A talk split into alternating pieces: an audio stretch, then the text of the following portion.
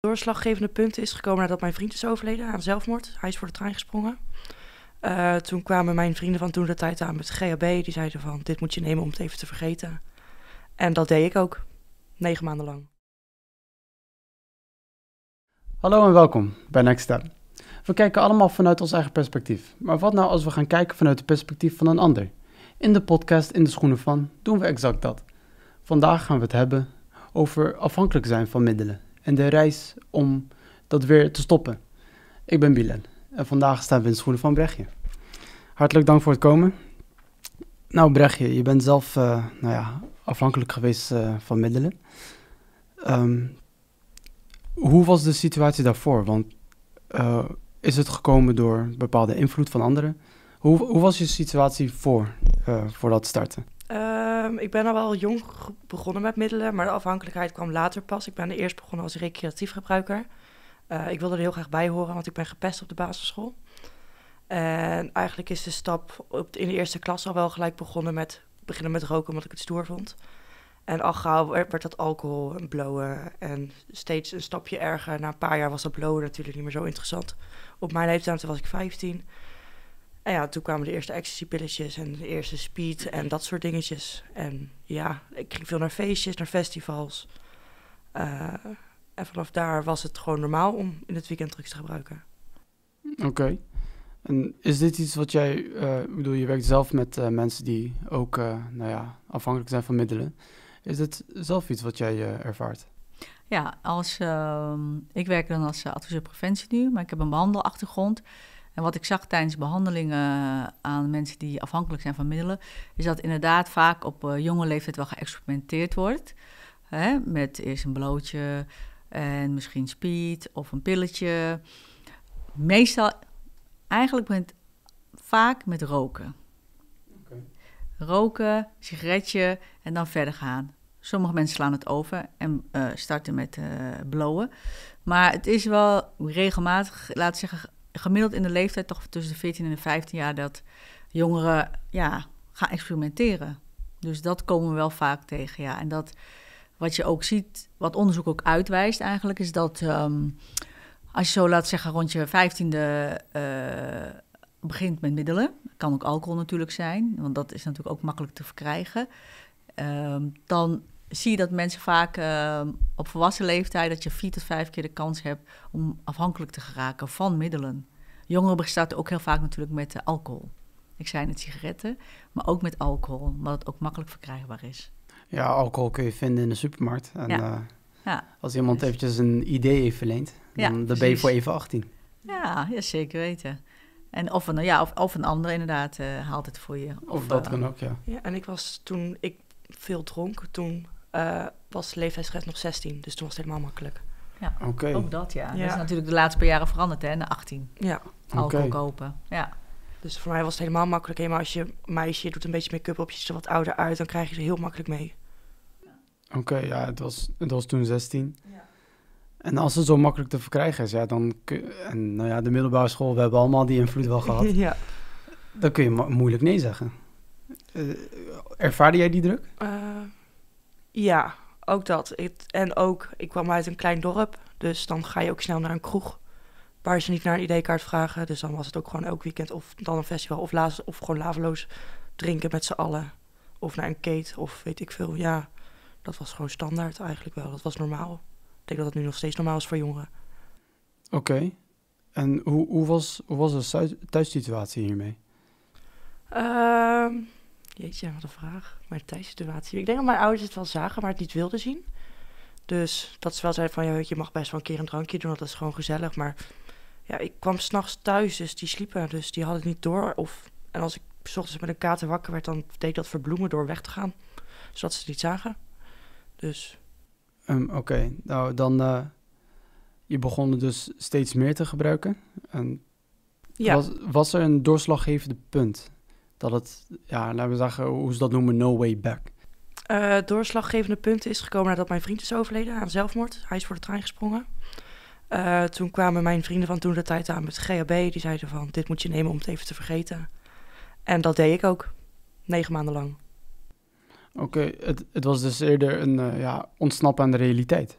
Ja, het even niet hoeven voelen, het, het er even niet hoeven. Het, het, het- de pijn die je hebt van het overlijden hoeft daar even niet te zijn. Het schuldgevoel was weg. Eh, ik kon mijn masker opzetten om naar buiten te gaan. Te doen alsof er niks aan de hand was dat het goed met me ging. Eh, maar merk je dit ook? eh, hoor je dit vaak, dat mensen dit doen? Ja, ja eh, in de praktijk hoor je vaak inderdaad dat mensen iets willen vergeten. Dat mensen niet om kunnen gaan met emoties. Dat er inderdaad eh, eh, bepaalde levensveranderingen zijn. Hè, iemand gaat scheiden of iemand verliest een ouder als ze jong zijn. Of alle eigenlijk eh, eh, dingen die echt je heel erg raken, waardoor je heel erg van slag kan geraken. Dat, dat kan inderdaad een trigger zijn als je daar een beetje gevoelig voor bent. Om inderdaad, als op dat moment ook iemand je iets aanbiedt, om daar misschien in mee te gaan. Of misschien zelf te denken van, als je merkt van, hé, hey, als ik wat drink, dan voel ik me kwijt. beter. Dan ben ik het even kwijt. Dan vergeet ik eventjes waar eh, die problemen van mij. Dus dat, ja, dat, zie- dat zien we in ervaring heel vaak, dat mensen toch eh, starten met gebruik. Of het nou alcohol is of andere middelen. Dat, ja, er is wel een aanleiding altijd voor. Wat we ook wel vaak zien is dat het eh, onderliggende problematiek is. Dat, me- dat, dat blijkt dat, dat gebruik voor mensen een functie heeft. Dat ze rustiger worden in hun hoofd. Dat, hè, dat ze een druk hoofd hebben. Jongeren vooral. Dat ze dan inderdaad gaan blowen. Dan word je lekker rustig van. Alcohol dempt ook. Dus daar word je ook rustig van. Hè. En vaak zijn de andere middelen, de pepmiddelen, hè, speed, cocaïne. Eigenlijk zijn dat, eh, zien we vaak dat het mensen zijn die eh, zich onzeker voelen. En door die pepmiddelen, dan word je gewoon ja, heel stoer en je staat goed en eh, je voelt je goed en je kan de wereld aan. Dus je ziet dat die middelen allemaal een functie hebben voor iemand. En de ene kan komen dat je misschien, eh, nou, laat me een situatie noemen, dat, eh, laat zeggen, je vader die overlijdt als je 13 bent. En je kan niet met het verdriet omgaan. En je hebt een paar vrienden die misschien eh, blowen. En je denkt, weet je, het helpt me wel eventjes. En zo begin je misschien. En heel veel mensen stoppen hoor. Heel veel mensen stoppen toch na het experimenteren. Die denken van, weet je, dit wil ik niet de rest van mijn leven. Maar er is een gedeelte wat niet stopt. En die zien wij natuurlijk terug. eh, eh, die, die melden zich aan, of via de huisarts of via ander kanaal.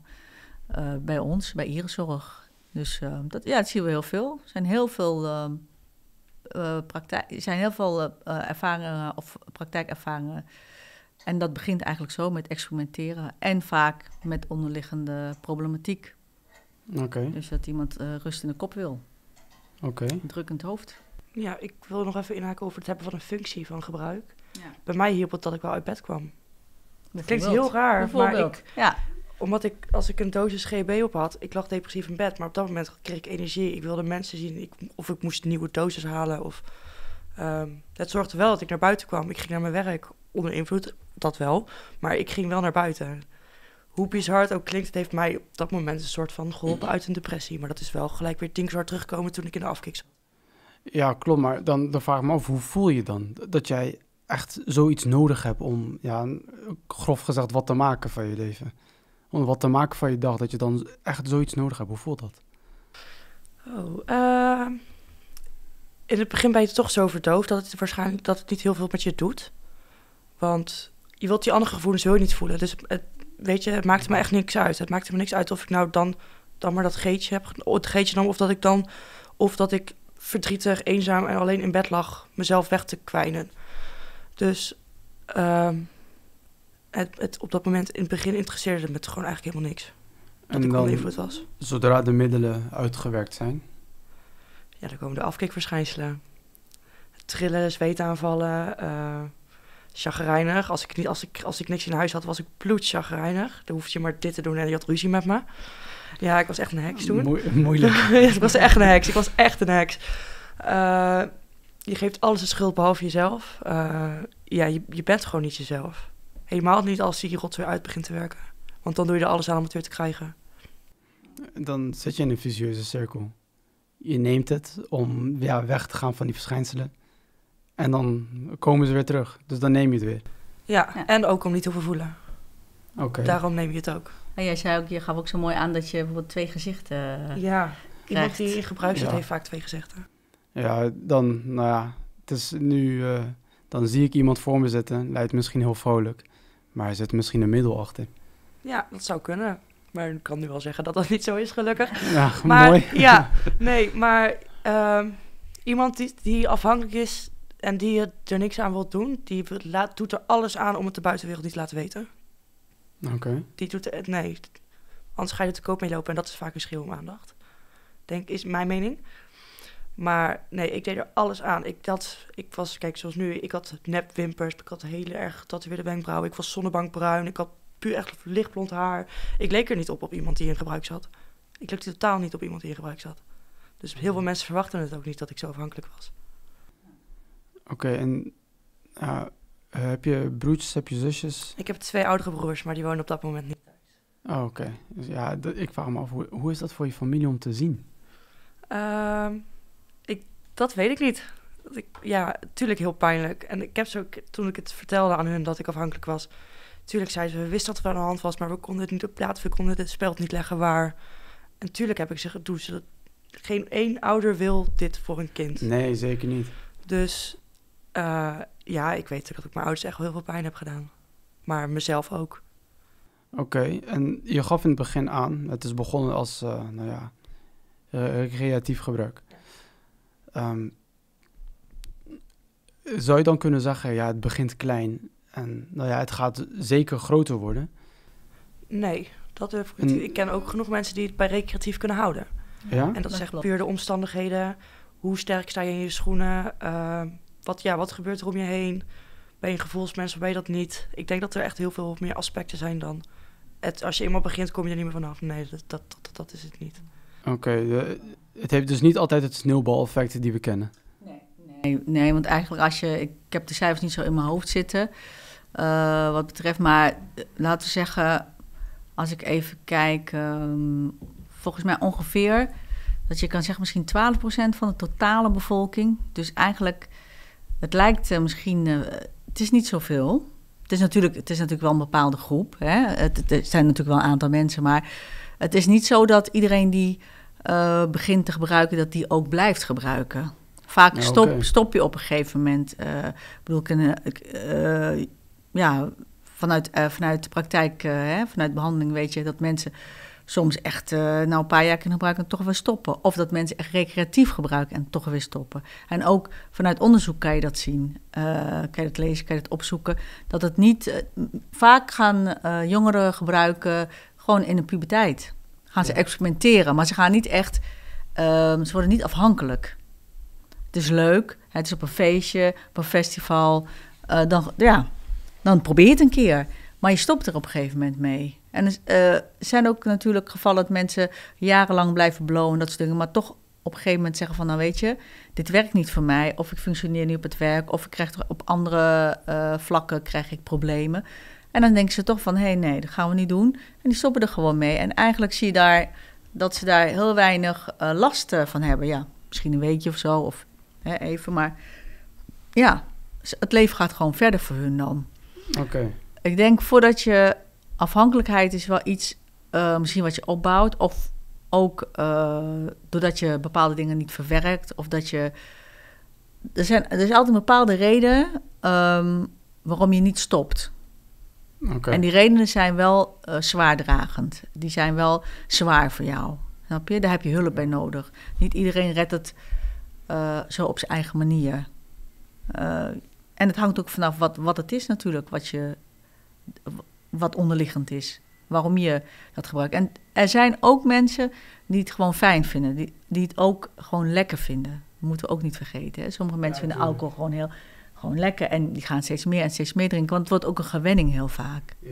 Het wordt heel vaak een gewoonte. En eigenlijk, dat zie je heel vaak bijvoorbeeld als je... eh, je hebt soms van die ehm, campagnes, hè, reclamecampagnes van eh, in de maand januari niet drinken, bijvoorbeeld. Of je van die programma's ook op tv. En dan zie je dat mensen dan pas, als je een keertje echt over na gaat denken van... hé, hey, maar ik drink toch best wel zeker vier keer per week eh, drink ik aardig wat. Of misschien elke dag.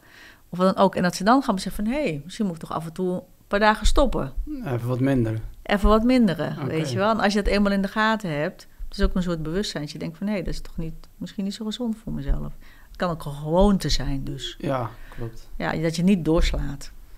Ehm, een, eh, een vriend van mij heeft me ooit verteld dat als jij je, je hebt er eigenlijk helemaal geen zin in om, om te doen. Datgene waar je echt afhankelijk van bent. Het zij, nou ja, drugs, het zij gamen, het zij wat dan ook. Maar je doet het alsnog omdat je het gevoel hebt dat je het nodig hebt. Dan weet je dat je verslaafd bent. Of nou ja, afhankelijk bent. Ehm, heb jij ooit een moment gehad dat je het eigenlijk helemaal niet wilde, maar toch deed? Ja, vaak zat. En hoe, was dat zo, hoe was zo'n moment? Ehm, confronterend, want dan weet, dan weet je gewoon dat je, het afhan- dat je afhankelijk bent. Dat je het nodig hebt, dat het je benzine is of zo. Dat dat de reden is waarvoor je, wat ik al zei, dat het, dat, dat de reden is om naar buiten te gaan. Dat is toch wel, la- ja, zo van, oké, dus ik ben mezelf niet meer. Van, ja, ja, dat is, ja. En het onderbuikgevoel wat erbij speelt, dat is denk ik nog wel het meest erge. Want je hebt een duiveltje die dan zegt van, ja, ga maar gewoon halen, maakt niet uit. Maar je gevoel zegt zoveel anders, maar je, uiteindelijk luister je toch naar dat stemmetje. Nou, is dat omdat je zag dat nou ja, dat stemmetje had toch nog wat meer voordelen? Ja, dat stemmetje, ja, ja ook. En in mijn, voor mijn cognitieve gedragstherapie, hoe zeg ik dat? Ja, ze had mijn hoofd altijd gelijk. Mijn gevoel had nooit gelijk. Oké. Ja, dat zeg je heel mooi. Ja. Ja. Ja. soms worden dingen gezegd, dan ben ik gewoon speechless. ja, wauw. Ja, maar dit vind ik zelf ook erg interessant, omdat nu sta ik... Je geeft mij nu een heel mooi beeld van hoe, hoe, hoe, dit, hoe een persoon dat eigenlijk ervaart. Ja. Kun je ons dan eventjes meenemen naar hoe jouw dagen waren? Hoe start jij je dag? Je wordt wakker en wat gebeurt er die dag? Eh, ik, had mijn, ik had mijn GHB in mijn nachtkastje liggen. Dat is het eerste wat ik pakte. Dat was gewoon opstaan, douchen, ontbijten. Eh, ja, dan ging ik meestal naar vrienden die ook van alles gebruikten. En dan was eigenlijk gewoon... Het was eigenlijk niet, niks anders dan een hele dag drugs gebruiken als ik niet hoefde te werken. Of ja, weet je, dan zaten we met z'n allen aan het water met de muziek keihard aan. Echt gewoon als een stel asociale mensen.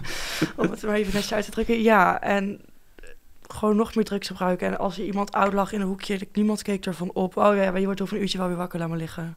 Eh, of hier, daar een beetje speed in zijn neus, dat komt wel weer goed. En dan gingen we een paar nachten door en dan gingen we naar huis. Wow. Dat is een andere koek. Ja, dat is, eh, dat is zeker. eh, het is in ieder geval anders dan hoe ik het heb gezien. Hoe, hoe, tenminste, het beeld dat ik had. Ja. Zeker weten anders. Of op een parkeerplaats met alleen maar auto's waar alle kofferbakken openstaan met muziek. Het was gewoon mini-festivalletjes overal. Eh, ja. En alleen maar mensen die drugs gebruiken. Ja, dat was eh, raar. Je nu er zo over nadenk, is het toch wel... Ja. En nu je zo over op terugkijkt, dan eh, ja. is, is het lastig voor te stellen. Is het, Nou ja, ik weet dat dat nu nog steeds gewoon gebeurt. Maar ik vind het lastig dat ik me daar zo lang door heb mee laten slepen.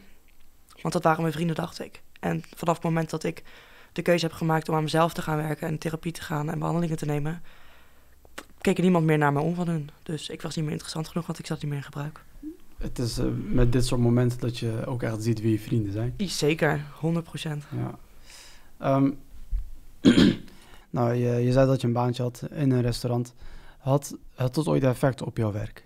eh, Ja, ja, zeker wel. Ehm, helemaal als ik, geen, als, ik, als, ik, geen- als ik het niks had of het niet meenam, dan was ik natuurlijk bloedchagrijnig. Eh ik liet veel dingen vallen, want door GB ga je, krijg je soms spierverslappingen. Dus als ik met borden liep of achter het fornuis stond, pannen liet ik vallen, borden liet ik vallen. ehm, eh, ja, dat. Ik ben ook wel eens heel erg wankel geweest omdat ik dan te veel had genomen. Dat ik dan op de wc zat van oké, even bijkomen en dan weer verder gaan. Eh, heb je zelf ook ooit meegemaakt dat, nou ja, dat iemand zei dat het zijn leven echt heel veel, dat het heel veel effect heeft gehad op zijn leven? Ja, zeker. Ja, Is, ja is dat ooit nog erger geweest dan wat eh Brecht nu vertelt? Ja, zeker. Ehm, ik bedoel, ehm, er zijn natuurlijk mensen die inderdaad eh, gezin verliezen. huwelijk gaat, het huwelijk gaat kapot door gebruik. Je komt op straat te staan. ehm, je verliest je baan. Ja, zeker. Het eh, gebruik ehm, in, in die fase, wat Brecht hier beschrijft, hè, dat je echt afhankelijk bent, dat je het elke dag nodig hebt. Ja, dat, dat levert heel veel stress op. Het levert heel veel stress op voor de mensen om jou heen, maar het levert ook heel veel stress voor jezelf op. Want je bent constant bezig met dat gebruik eigenlijk, naast dat je misschien naar je werk moet. Waardoor je op een gegeven moment je werk verliest, je baan verliest. Waardoor je partner misschien zegt van, ja weet je, als je nu niet stopt, dan is het eh, klaar. En je, kan misschien op dat moment nog niet stoppen. Je bent er nog niet klaar voor. Ehm, hè, je hebt nog niet de knop gevonden dat je denkt van... jee, nu is het echt genoeg. Nou, dat, dat kan. Dat inderdaad, eh, wat we vaak ook zien inderdaad... eh, is dat mensen alleen komen te staan, geïsoleerd, omdat ook de vrienden op een gegeven moment ze laten vallen van ja, weet je, als op bezoek komt, wordt er of te veel gedronken, of te veel gebruikt, eh, of te veel middelen gebruikt. En het is ja, het gaat altijd mis. Op een gegeven moment hebben vrienden eh, misschien geen zin meer om je op te lappen, of eh, bij je langs te komen, of voor je te zorgen, als je op een gegeven moment alleen staat. Maar je ziet het, ja, dat vaak eh, van kwaad tot erger gaat, ja. En, maar je ziet ook heel veel mensen hoor. Ik moet ook zeggen, je ziet ook heel veel mensen die wel denken op een gegeven moment van ja, maar als ik zo doorga, dan ga ik kapot. Dan eh laag ik alles kwijt. Wanneer de ogen geopend worden. Ja, en dan zeggen ze van nou weet je, misschien heb ik toch hulp nodig. En misschien hebben ze ook wel geprobeerd om te stoppen, maar het lukte niet.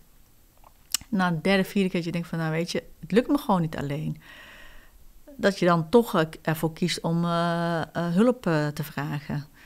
En ja, ik denk ja, ik hoop dat mensen dat gaan doen, meer mensen dat gaan doen. Zeker. Als ze daar last, als ze merken van, hé, hey, weet je, het gaat toch niet zo goed met me. Laat me toch eh, kijken, want ja, je kan heel veel kwijtraken door gebruik. Heel veel. Jezelf, je raakt sowieso jezelf al kwijt. Hè? Daar Je begin- raakt, ja, Dat is het ergste eigenlijk Je van kan- allemaal. je- als je heel vaak mensen ziet die dan eh, hè, een, een bepaald traject doorlopen hebben, voordat, eh, eerst gebruikten ze, ze stoppen ermee en eh, na, eh, als het traject geëindigd is en ze zijn clean en ze hebben weer een ding op de...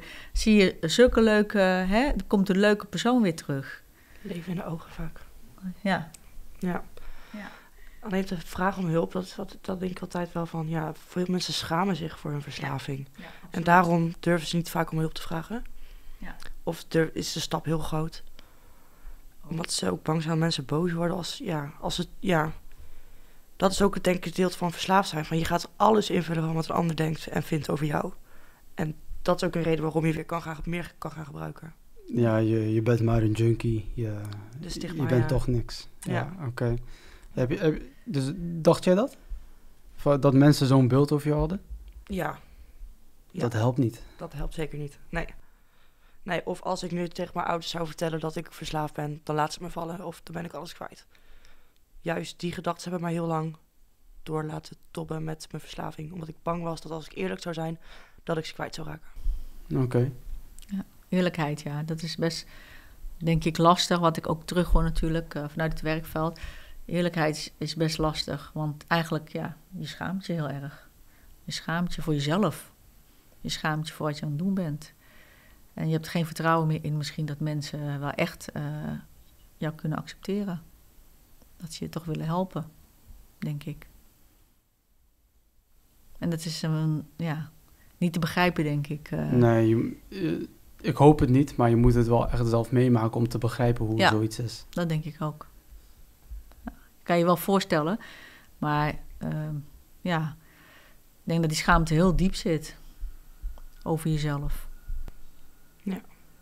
Tenminste, bij mij zat dat heel erg diep. Ja. Was, was er ook een, een echte dieptepunt voor jou in dit verhaal? Eh, dat ik me omkeer heb gemaakt, ook. Of, Oké, ja, dat, misschien is dat het wel inderdaad het punt geweest dat jij van jezelf dacht, nu moet ik echt gaan om, omkeren. nou, ik heb gewoon... Mijn, ik kon mijn verslaving uiteindelijk niet betalen, want ik was gewoon eigenlijk, omdat ik zoveel gebruikte, de beeld van de realiteit gewoon kwijt. Dus ik kocht maar alles. Dus ja, mijn loon ging op aan niks eigenlijk. En toen eh, heb ik eh, gewoon best wel wat geld van mijn ouders gestolen en zijn ze achtergekomen. En toen, toen moest ik wel, want mijn moeder vroeg, wat heb je met dat geld gedaan? Toen zijn ze op vakantie gegaan, heb ik een brief voor hun, aan hun geschreven dat ik hun wat moest vertellen. En toen ze terugkwamen, ben ik, eh, heb ik alles open kaart gespeeld met hun. En, eh, want het, dat, dat was het, van ik moet iets gaan verklaren voor het geld. Ik kan niks verklaren, dus ik moet nu wel eerlijk zijn. En eh, ja, dat is eigenlijk wel de beste keuze die ooit gemaakt is, dat ik dat, die brief heb geschreven en alles eerlijk heb verteld. Het is wel een vreselijk moment, maar het is inderdaad de Ja. stap de juiste kant op. Het was zeker de stap de goede kant op. Ja, eigenlijk door iets wat helemaal, wat gewoon eigenlijk ook een hele grote fout is, door mijn ouders te betrekken in mijn verslaving op die manier, heeft me toch ook wel weer de duw de goede richting ingegeven, inderdaad. Want je wordt, je wordt een beetje met je neus op de feiten gedrukt. ja, en ik moest wel gewoon echt eerlijk gaan zijn. Want ja, wat moet je gaan vertellen? Van ja, waarom heb je zoveel geld gestolen? Ja, eh, weet ik ook niet. Het, was in één keer, Kleding. het is in één keer weer weg. Ja, maar ik had geen nieuwe kleding.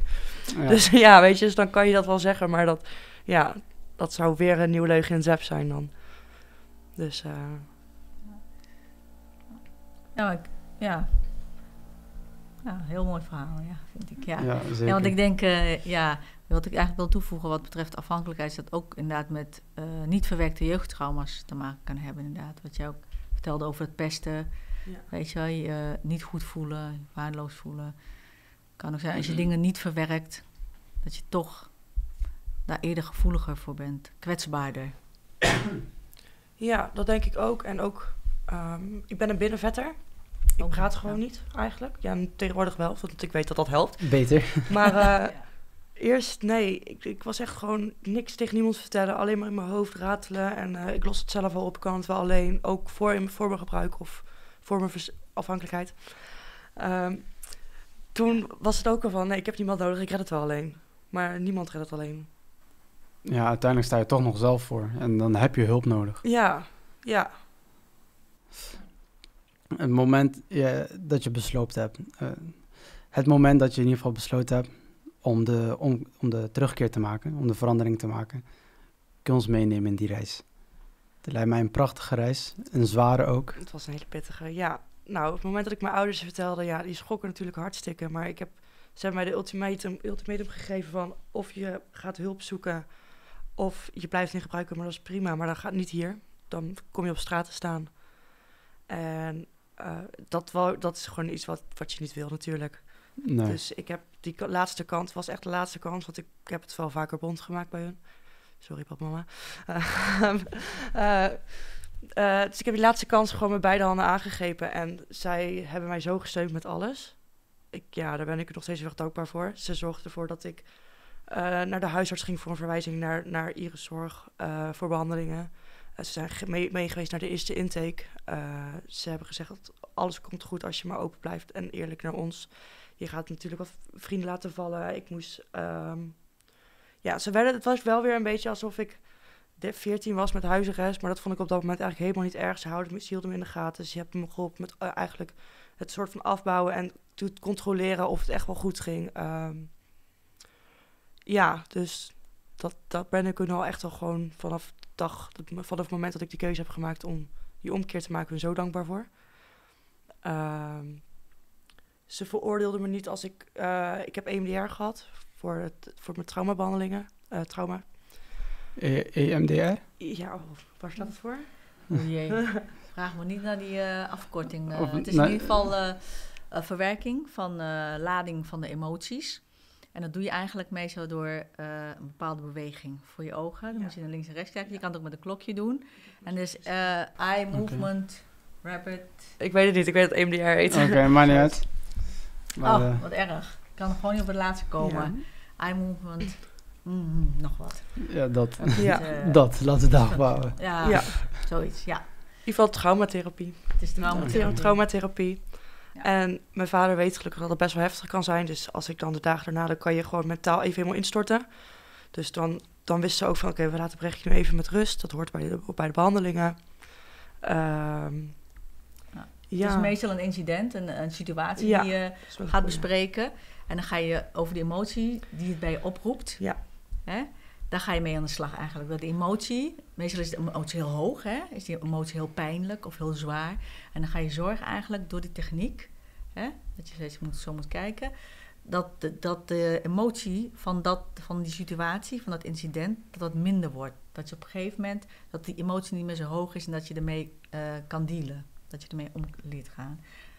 Het zakt helemaal naar beneden, wat betekent dat je veel meer rust eh, krijgt over die situatie, over dat incident. En dat is EMDR eigenlijk, dat doet EMDR. Ehm, Dus dus Eh, trauma's die je... kort eh, gezegd, het een plekje geven. dat, Oké. Als je nu een andere Kort door de bocht. Kort door de bocht, ja. Kort door de bocht. Ja, want het is best wel heel heftig. Hè? Ja, het is Dus ja, natuurlijk want heel het zijn heftig. hele heftige dingen, situaties die je eigenlijk, incidenten die je gaat noemen, die je gaat bespreken. En waarin je eigenlijk die emotie, eh, die wil je weg hebben ervan. Ja. De lading van die emotie, die Ja. negativiteit, die, dat wil je verminderen. Ja, eigenlijk helemaal weg. En vaak werkt het ook echt. Het heeft mij echt heel goed geholpen. Dat het eh, inderdaad, eh, ja, die lading Ja. verdwijnt Ja. van die situatie, van dat incident. Oké. Het gaat echt per incident. Je kan niet het hele verhaal vertellen en dan ga je maar wat doen. Nee, Het zijn echt specifieke incidenten die je moet je moet noemen. het gevoel oproepen wat je ziet Ja. en het beeld van wat heb je bij dat... Ja. Ja, als ik er zo weer aan denk, dan denk ik van dat was inderdaad wel echt gewoon heel erg pittig. Want ik ga Ja. gewoon weer terug naar de beginsituatie. Ja. Dus eigenlijk wat ik al die tijd heb weggestopt, ging je op dat moment weer even lekker omhoog halen. Ja. Ja, Ja, dus dat was wel... eh, Dan ook gevoel, echt- er- gevoel daarbij, Ja. emotie daarbij, hoe je je voelde. Gewoon het- die narigheid, want je voelde je niet goed. Anders, hè? Dus, en dat, die emotie eh, ga je helemaal verzwakken. Ga je eigenlijk verminderen. Het liefst weghalen. Ja. De lading van de emotie. ik weet niet hoe het met jullie zit, maar ik zal zo helemaal breken eigenlijk. Dat doe je een paar dagen daarna, dan breek je ook. Of de dag daarna of de dag zelf nog. Het is bij ieder mens verschillend. Maar ja, dan ben je zo vermoeid. Dan, ja, dat is vast pittig. Ja, het heeft, he- heeft het jou inderdaad Het gebroken? heeft me, het heeft me gebroken, maar ook geholpen. Mooi, Ja, heel mooi. Ja. Ja. Ehm, wat zou je zeggen dat, dat, dat helpt? Eh, wat, dat, wat ook echt heeft geholpen met eh, nou ja, het minderen? En stoppen uiteindelijk. het eerlijk zijn erover en toegeven. Toegeven dat je afhankelijk bent. Eh, wandelen in het bos. Gewoon weg van, weg, van hier, weg van het hier en nu. Disconnect. Ja, gewoon even, even niks, frisse lucht. eh, maar vooral het eerlijk zijn. En je hoeft niet tegen Jan allemaal eerlijk te zijn. Ik heb mijn ouders daarvoor gekozen. Om die gewoon alles eerlijk te vertellen en in vertrouwen te nemen. Maar ik ga het iedereen aan die wel graag drie aan wil doen. Om gewoon een naaste te zoeken die je vertrouwt. En waar je zegt van ja, tegen jou durf ik het te vertellen. Iemand die vaak zonder oordeel luistert. Dat is, Ja, iemand, tuurlijk. dat is fijn. Ja, tuurlijk. Ja. Je gaat er niet tegen iemand zeggen dat dat direct zo'n oordeel klaar heeft. Nou ja, dat heb ik ook wel eens gedaan. Maar dat doe ik ook niet meer. Nee. dan denk je van, oh wacht, jij bent iemand die ik goed ken. Ik weet dat je snel een oordeel hebt over iemand. Maar dat zou je van mij vast niet hebben. En dan hoor je twee weken later hoor je van, oh, maar die, ze heeft dat tegen die en die verteld. Oh ja, ja. Jammer, ja. jammer. En dan weer wel op het, iets- met de toon van, oh ja, maar ze, ze, zij gaat, haar- ze gaat het niet redden zo, weet je wel? Zo'n manier. Van, ze heeft het niet toegegeven, maar ze blijft toch wel een junk. En ja, wat doet dat dan met jou? Eh, ja, het is niet goed voor je zelfvertrouwen. Helemaal niet als je in behandeling zit. Want dan ben je al natuurlijk heel erg met jezelf bezig. Maar dat is een van de redenen ook waarom ik gewoon heel veel mensen heb geblokt. ge- Geen social media een heel lange tijd heb gehad. Gewoon, nee, met dat soort mensen wil ik gewoon eh, negativiteit. veel, heel veel negativiteit. En achteraf blijkt dan ook dat dat zelf ook iemand is die heel volop in gebruik zit. Het is een beetje een domme vraag, maar helpt het dan om eh, ja, degene die daar invloed op, we- op, eh, op werken, degene die invloed werken op nou ja, het gebruik, helpt het om die, kort gezegd, te verwijderen uit je leven? Ik denk dat dat bij ieder mens ook anders is. Ehm, maar bij mij heeft dat zeker geholpen, omdat dat die visuele cirkel van de feestjes, het gebruik, het was, het was elk weekend hetzelfde met hun. Dus ik zou ook niet nuchter met hun af kunnen spreken. Ja, want daar heb je natuurlijk mensen die zeggen, ah joh, je kan wel gewoon gebruiken, ik blijf erbij zitten, ik blijf clean. Ja, Je hebt mensen die dat misschien ook echt kunnen. zeker. Maar ik, ik weet van mezelf dat ik dat niet kan. Dus En dan moet je ja, mensen uit je leven halen. ja, en als die mensen echte vrienden zijn, dan, dan begrijpen ze je en dan zullen ze je alsnog steunen, ook nuchter. Of ook nuchter naar jou toe komen, maar ik kan dus op één hand tellen hoe- hoeveel dat er zijn geweest. Ja, het- dit hele verhaal speechless, man. Speechless. Weet je, dan, eh, ik weet niet hoe laat het is, maar dan, eh, ik denk dat we gewoon nog gaan afsluiten. Alle vijf. Ik heb echt dingen gehoord. Je moet weten, ik was zelf op een gegeven moment echt helemaal chill. Ik dacht dat de tranen zouden komen. Mij wil je niet huilend zien. Ik ben echt lelijk wanneer ik. Dus eh, Ah, ja, ja. nu de, bedenkt ze eventjes iets, wat kan ik zeggen? Ja, precies. Dus we gaan het gewoon afsluiten. Ja, leuk. Ja. Ehm, dan wil ik het afsluiten met eh, nou ja, de volgende vraag. Wat voor advies hebben jullie voor nou ja, mensen die zelf in gebruik zijn, afhankelijk zijn, of voor de mensen die, nou ja, de ouders daarvan of de vrienden daarvan? Advies voor wie dan ook. Ik denk ehm, heel belangrijk is als je op het punt komt dat je denkt van goh, dit lukt mij niet meer. Ja, zoek hulp. En het kan zijn, het hoeft niet per se gelijk bij instantie te zijn. Maar het kan ook zijn, zoek iemand die je vertrouwt, waarmee je kan praten. Ehm, begin daar in ieder geval eerst mee om uit te leggen dat je misschien een probleem hebt en dat je er wel wat aan wil doen. Ehm, meld je aan als je wil natuurlijk, als je zover bent eh, voor begeleiding of behandeling. Maar het is vooral ehm, eh, zoek iemand, of het je, ouder, of het je ouders zijn, of het je partner is, of het eh, je zus is, wie dan ook, een hele goede vriendin waarvan je weet dat die jou zou accepteren zoals je bent. Kijk of je, ja, ik zou zeggen, start daarmee om te zeggen van, om te vertellen wat je bezighoudt. Oké. Heb jij zelf een advies dat je zou willen geven? Ik sluit me sowieso volledig bij Daniela aan. Ja. Uh, en wees gewoon eerlijk, ook vooral naar jezelf. Dat is de eerste stap. Erkenning van het probleem, Ja, maar echt gewoon de eerste, dat klinkt staf, stappenplan, het toegeven. Ja. Dat is het gewoon, hoe moeilijk het ook is. Er zijn altijd wel mensen die je willen helpen. Ja. En bedenk, je bent niet alleen. Dat is ook belangrijk. Er zijn mensen die jou willen helpen uh, daarmee. Erg mooi advies. Nou, ik wil jullie hartelijk bedanken voor jullie komst. Jij ook bedankt. Dit was een, uh, dit was een uh, lastig verhaal, maar ik ben blij dat je het hebt verteld. Hartelijk bedankt. Ja, Ik hoop dat we mensen mee hebben geholpen. Ik hoop het ook. Ik hoop het ook. Ja, ik, uh, ik hoop dat iemand er wat van heeft geleerd. Jullie hebben het gehoord. Mocht er iets zijn, gewoon hulp zoeken. Hoe moeilijk het ook is. Dan zie ik jullie in de volgende. Vond je dit een leuke podcast? Wil je hier meer van zien? Abonneer, like, laat een comment achter en check je de volgende keer.